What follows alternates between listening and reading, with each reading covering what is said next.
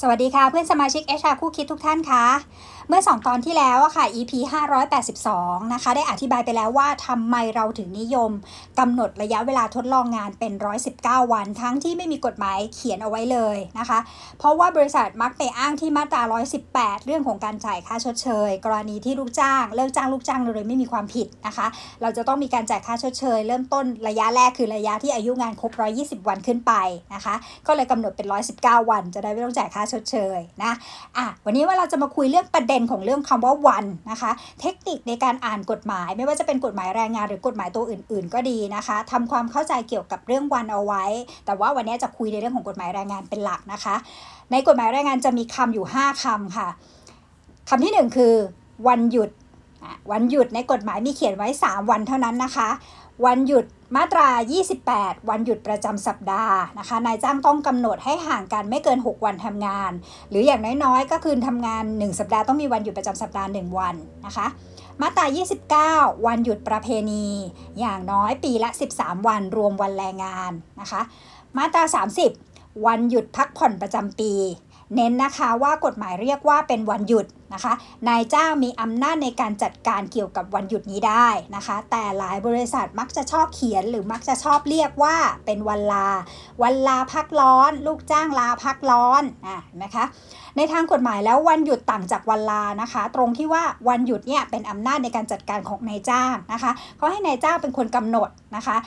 แล้วก็ทำตามเงื่อนไขของข้อกฎหมายนะคะ แต่ว่าวันลาเนี่ยมันเป็นสิทธิ์ของลูกจ้างนะคะ ลูกจ้างที่ได้รับสิทธิ์ตามกฎหมาย ถ้าเขาจะจำเป็นที่จะต้องลาเขาก็จะได้สิทธิ์ในการลานะคะนายจ้างไม่สามารถที่จะปฏิเสธเรื่องของการลาของพนักงานได้เพราะว่ามันเป็นสิทธิตามกฎหมายอะยกตัวอย่างนะคะอย่างเช่นในกอในกอเขาบอกว่าเขาขอลาป่วย แต่นายจ้างบอกว่าอย่าเพิ่งลาป่วยเลย วันนี้คนทำงานไม่พอ ให้ไปลาป่วยสัปดาห์หน้าละกัน อย่างเงี้ยทำไม่ได้นะคะ เพราะว่าวันลาเป็นสิทธิ์ของฝั่งลูกจ้าง เมื่อเขาจำเป็นที่จะต้องใช้สิทธิ์ตามกฎหมายตัวนี้นายจ้างก็จำเป็นที่จะต้องให้นะคะต่างจากวันหยุดพักผ่อนประจำปีนะคะ วันหยุดพักผ่อนประจำปีบอกแล้วว่าเป็นวันหยุดกฎหมายเขียนเป็นวันหยุดเป็นอำนาจของฝั่งนายจ้าง ลูกจ้างขอลาหยุดพักผ่อนประจำปีนะคะโอ้นายจ้างสามารถที่จะขอเลื่อนได้หรือขออไม่อนุมัติได้นะคะ เช่น วันนี้งานมันเยอะ สัปดาห์นี้งานเยอะก็จะบอกลูกจ้างว่าใครที่หยุดพักผ่อนประจำปียังไม่ให้หยุดในสัปดาห์นี้นะคะ ให้เลื่อนมันหยุดพักผ่อนประจำปีไปก่อนอาจจะให้ไปหยุดสุกหน้าหรือเดือนหน้า หรือเอาไว้ก่อนเดี๋ยวนายจ้างจัดให้แทนได้ อย่างเงี้ยนายจ้างทำได้เพราะมันเป็นอำนาจฝั่งนายจ้างนะคะ เพราะฉะนั้นแยกให้ดีนะคะ ประเด็นปัญหาที่ชอบเรียกกันว่าวันลาพักร้อนนะคะแล้วคุณเรียกจนติดปาก จริง ๆ แล้วมันคือวันหยุดพักผ่อนประจำปี มันเป็นอำนาจการจัดการของฝั่งนายจ้างนะคะคำที่ 2 ค่ะเรื่องของวันลานะคะ วันลาในกฎหมายก็มีเขียนเอาไว้ค่ะ มีทั้งหมด 6 วันนะคะ มาตรา 32 วันลาป่วย มาตรา 33 วันลาเพื่อทำหมัน มาตรา 34 วันลากิจเพื่อทุระอันจำเป็นมาตรา35 ลาเพื่อรับราชการทหาร เคยบอกแล้วนะคะว่าไม่ใช่การเกณฑ์ทหารนะคะ อันนี้ลาเพื่อรับราชการทหาร มาตรา 36 ลาเพื่อฝึกอบรมพัฒนาทักษะความรู้นะคะ มาตรา 41 ลาคลอด วันลาคลอดนะคะ ก็จะมี 6 วันลา วันลาของลูกจ้างเนี่ยกฎหมายก็จะเขียนแยกเป็น 2 ส่วนนะคะจำนวนวันที่ได้นะคะ ก็จะอยู่ตามกฎหมายมาตราต่างๆ ที่บอกกับหน้าที่ที่นายจ้างต้องจ่ายค่าจ้างในวันที่อนุญาตให้ลูกจ้างลานะคะ ในจ่ายค่าจ้างในวันลานั่นเอง ก็จะมีคำถามยอดฮิตที่มักจะถามกันบ่อยๆเลยนะคะว่าจ่ายอย่างไร ค่าจ้างรายวัน ค่าจ้างรายเดือน จ่ายอย่างไร นับอย่างไร วันหยุดประจำสัปดาห์ วันหยุดนับยังไงนะคะ เดี๋ยวจะตอบให้นะคะ หลังจากที่พูดอีก 3คำต่อไปนี้นะคะคำที่ 3 ค่ะคำว่าวันในกฎหมายจะมีเขียนคำว่าวัน วันเนี่ยมันหมายถึงทุกๆวันนะคะจันทร์อังคารพุธพฤหัสศุกร์เสาร์อาทิตย์อย่างเงี้ยถ้ากฎหมายเขียนคำว่าวันอยู่ในมาตราไหนก็ตาม ให้หมายความว่าทุกๆวันไปเรื่อยๆนะคะ เช่น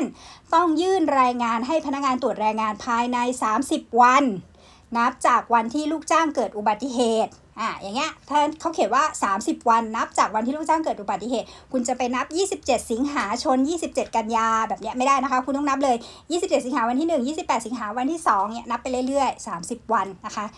อะอันนี้คือ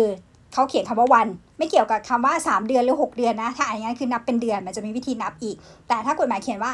30 วันให้คุณนับไปเลยทุกวันนับจากวันไหนก็นับไปนะคะคำที่ 4 ค่ะ วันทำงานนะคะ วันทำงานเนี่ยหมายถึงวันที่บริษัทกำหนดให้เป็นวันทำงานของบริษัท บางบริษัทวันทำงานจันทร์ถึงศุกร์บางบริษัทวันทำงานจันทร์ถึงเสาร์บางบริษัทแยกพนักงานเป็นกลุ่มๆอีกนะคะ กลุ่มนี้ทำงานวันพฤหัสถึงวันจันทร์กลุ่มนี้ทำงานวันศุกร์ถึงวันอังคารอย่างเงี้ยก็แล้วแต่วันทำงานนะคะ แต่ละบริษัทกำหนดไม่เหมือนกัน แล้วแต่ปฏิทินการทำงานของบริษัทนะคะ ข้อที่ 5 ค่ะคำที่ 5 วันทำการวันทำการหมายถึงวันทำงานของภาคราชการนะคะ ซึ่งไม่เหมือนกับภาคเอกชนเรานะคะ วันทำวันทำการเนี่ยก็คือวันทำงานของราชการนะคะ เราจะเจอคำนี้บ่อยมากเลยเรื่องวันทำการเนี่ยในเรื่องของการที่จะต้องติดต่อราชการ การส่งรายงานอะไรประมาณนี้ค่ะ ยกตัวอย่างเช่น ในมาตรา 75 เรื่องของการหยุดกิจการชั่วคราวที่ไม่ใช่เหตุสุดวิสัยนะคะ ก็จะมีโปรเซสของมัน แล้วจะวัดสุดวัดสุดท้ายอะค่ะ ก็จะเขียนเอาไว้ว่า ให้ในายจ้างแจ้งให้ลูกจ้าง และพนักงานตรวจแรงงานทราบล่วงหน้า เป็นหนังสือก่อนหยุดก่อนเริ่มหยุดกิจการไม่น้อยกว่า 3 วันทำการนับยังไงคะสามวันทำการนี่คือนับสามวันทำการของของฝั่งราชการนะคะ ไม่ใช่นับของเราสมมติเราทำงานวันเสาร์อาทิตย์เออเราทำงานวันเสาร์อย่างเงี้ย ไม่ได้นับฝั่งของเรานะคะ นับฝั่งของราชการ 3 วันทำการ คือนับ 3 วันทำการของฝั่งราชการนะอ่าแยกให้แยกให้ดีๆนะคะ เวลาคุณไปเจอในกฎหมายข้อไหนก็ตามในพระราชบัญญัติใดก็ตามจะมีอยู่แค่ประมาณนี้ค่ะ มีวันมีวันทำงาน แล้วก็วันทำการนะคะ ถ้าคุณนับถูกถ้าคุณเข้าใจเนี่ยค่ะ คุณจะสามารถที่จะอ่านกฎหมายแล้วคุณจะแปลความได้เลยนะคะ มาตอบคำถามที่ถามว่าอ้าวแล้ววันลาเนี่ยแต่ละวันเนี่ยจ่ายค่าจ้างยังไงนับ เสาร์อาทิตย์ไหมหรือไม่นับอะไรเงี้ยคำถามที่ถูกถามบ่อยมากที่สุดนะคะ ยกตัวอย่าง 2 เคสค่ะ เคสแรกเรื่องของการลาคลอดนะคะ ลาคลอดเนี่ยอยู่ในมาตรา 41 ให้ลูกจ้างหญิงมีคันมีสิทธิ์ลาคลอดเพื่อคลอดบุตรคันหนึ่งไม่เกิน 98 วัน ใช้คำว่าวันถูกไหมคะ ไม่เกิน 98 วัน ใช้คำว่าวันให้นับทุกๆวันเลยค่ะ ถ้าเขาเริ่มลาคลอดวันไหน อาจจะไม่ใช่วันที่เขาคลอดก็ได้เขาอาจจะขอลาก่อนสักอาทิตย์หนึ่งหรืออะไรเงี้ย เริ่มนับตั้งแต่วันที่เขาขอลาวันแรกก็นับไปเลยค่ะ 1 2 3 4 5 เมื่อลาครบ 98 วันแล้วพอนะคะ 98 วันเนี่ยคำว่าวันนับทุกวันเสาร์อาทิตย์วันหยุดราชการวันสงการวันประเพณีนับทั้งหมดนะคะ นับไปเรื่อยๆ 98 วัน พอมาเจอมาตรา 59 ให้ในายจ้างจ่ายค่าจ้างแก่ลูกจ้าง ซึ่งเป็นหญิงในวันลาเพื่อคลอดบุตรตามมาตรา 41 เท่ากับค่าจ้างวันทำงานตลอดระยะเวลาที่ลาแต่ไม่เกิน 45 วัน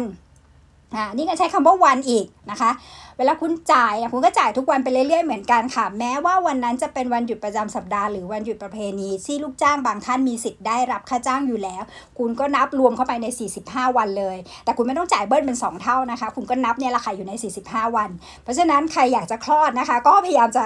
เลี่ยงเลี่ยงวันหยุดสงกรานหรือวันหยุด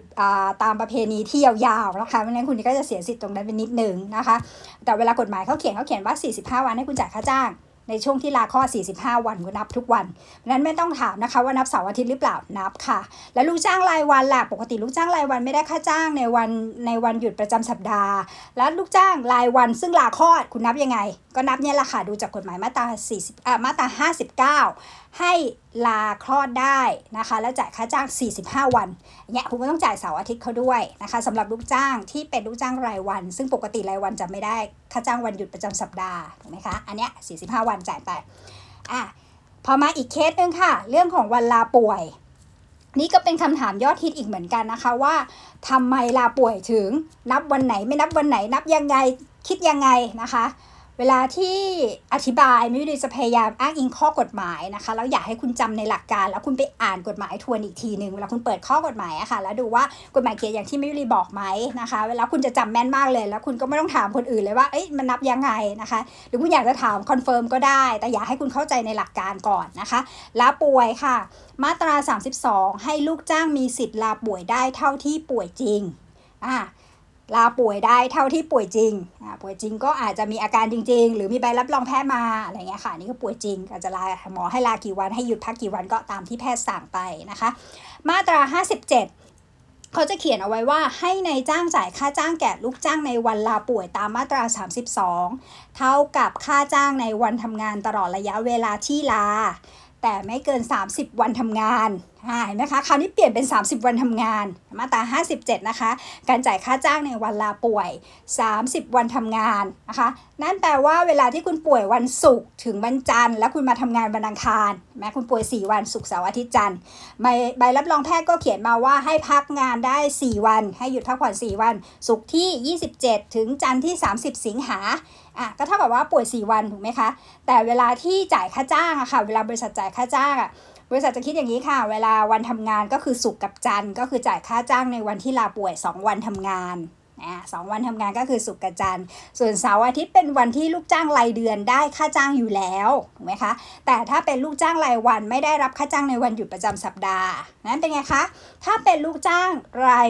วันที่เขาหยุดาลาป่วยสุกถึงจันทร์อย่างเงี้ยเขาก็ได้ค่าจ้างในวันลาป่วย 2 วันทำงานเท่านั้นถูกไหมคะสุกกับจันทร์เสาร์อาทิตย์ไม่ได้ไม่มีสิทธิ์ได้อยู่แล้ว แต่ถ้าเป็นลูกจ้างรายเดือนเขาได้ทั้ง 4 วันเลย วันศุกร์กับวันจันทร์เป็นวันลาป่วยที่ได้รับค่าจ้าง 2 วันทำงาน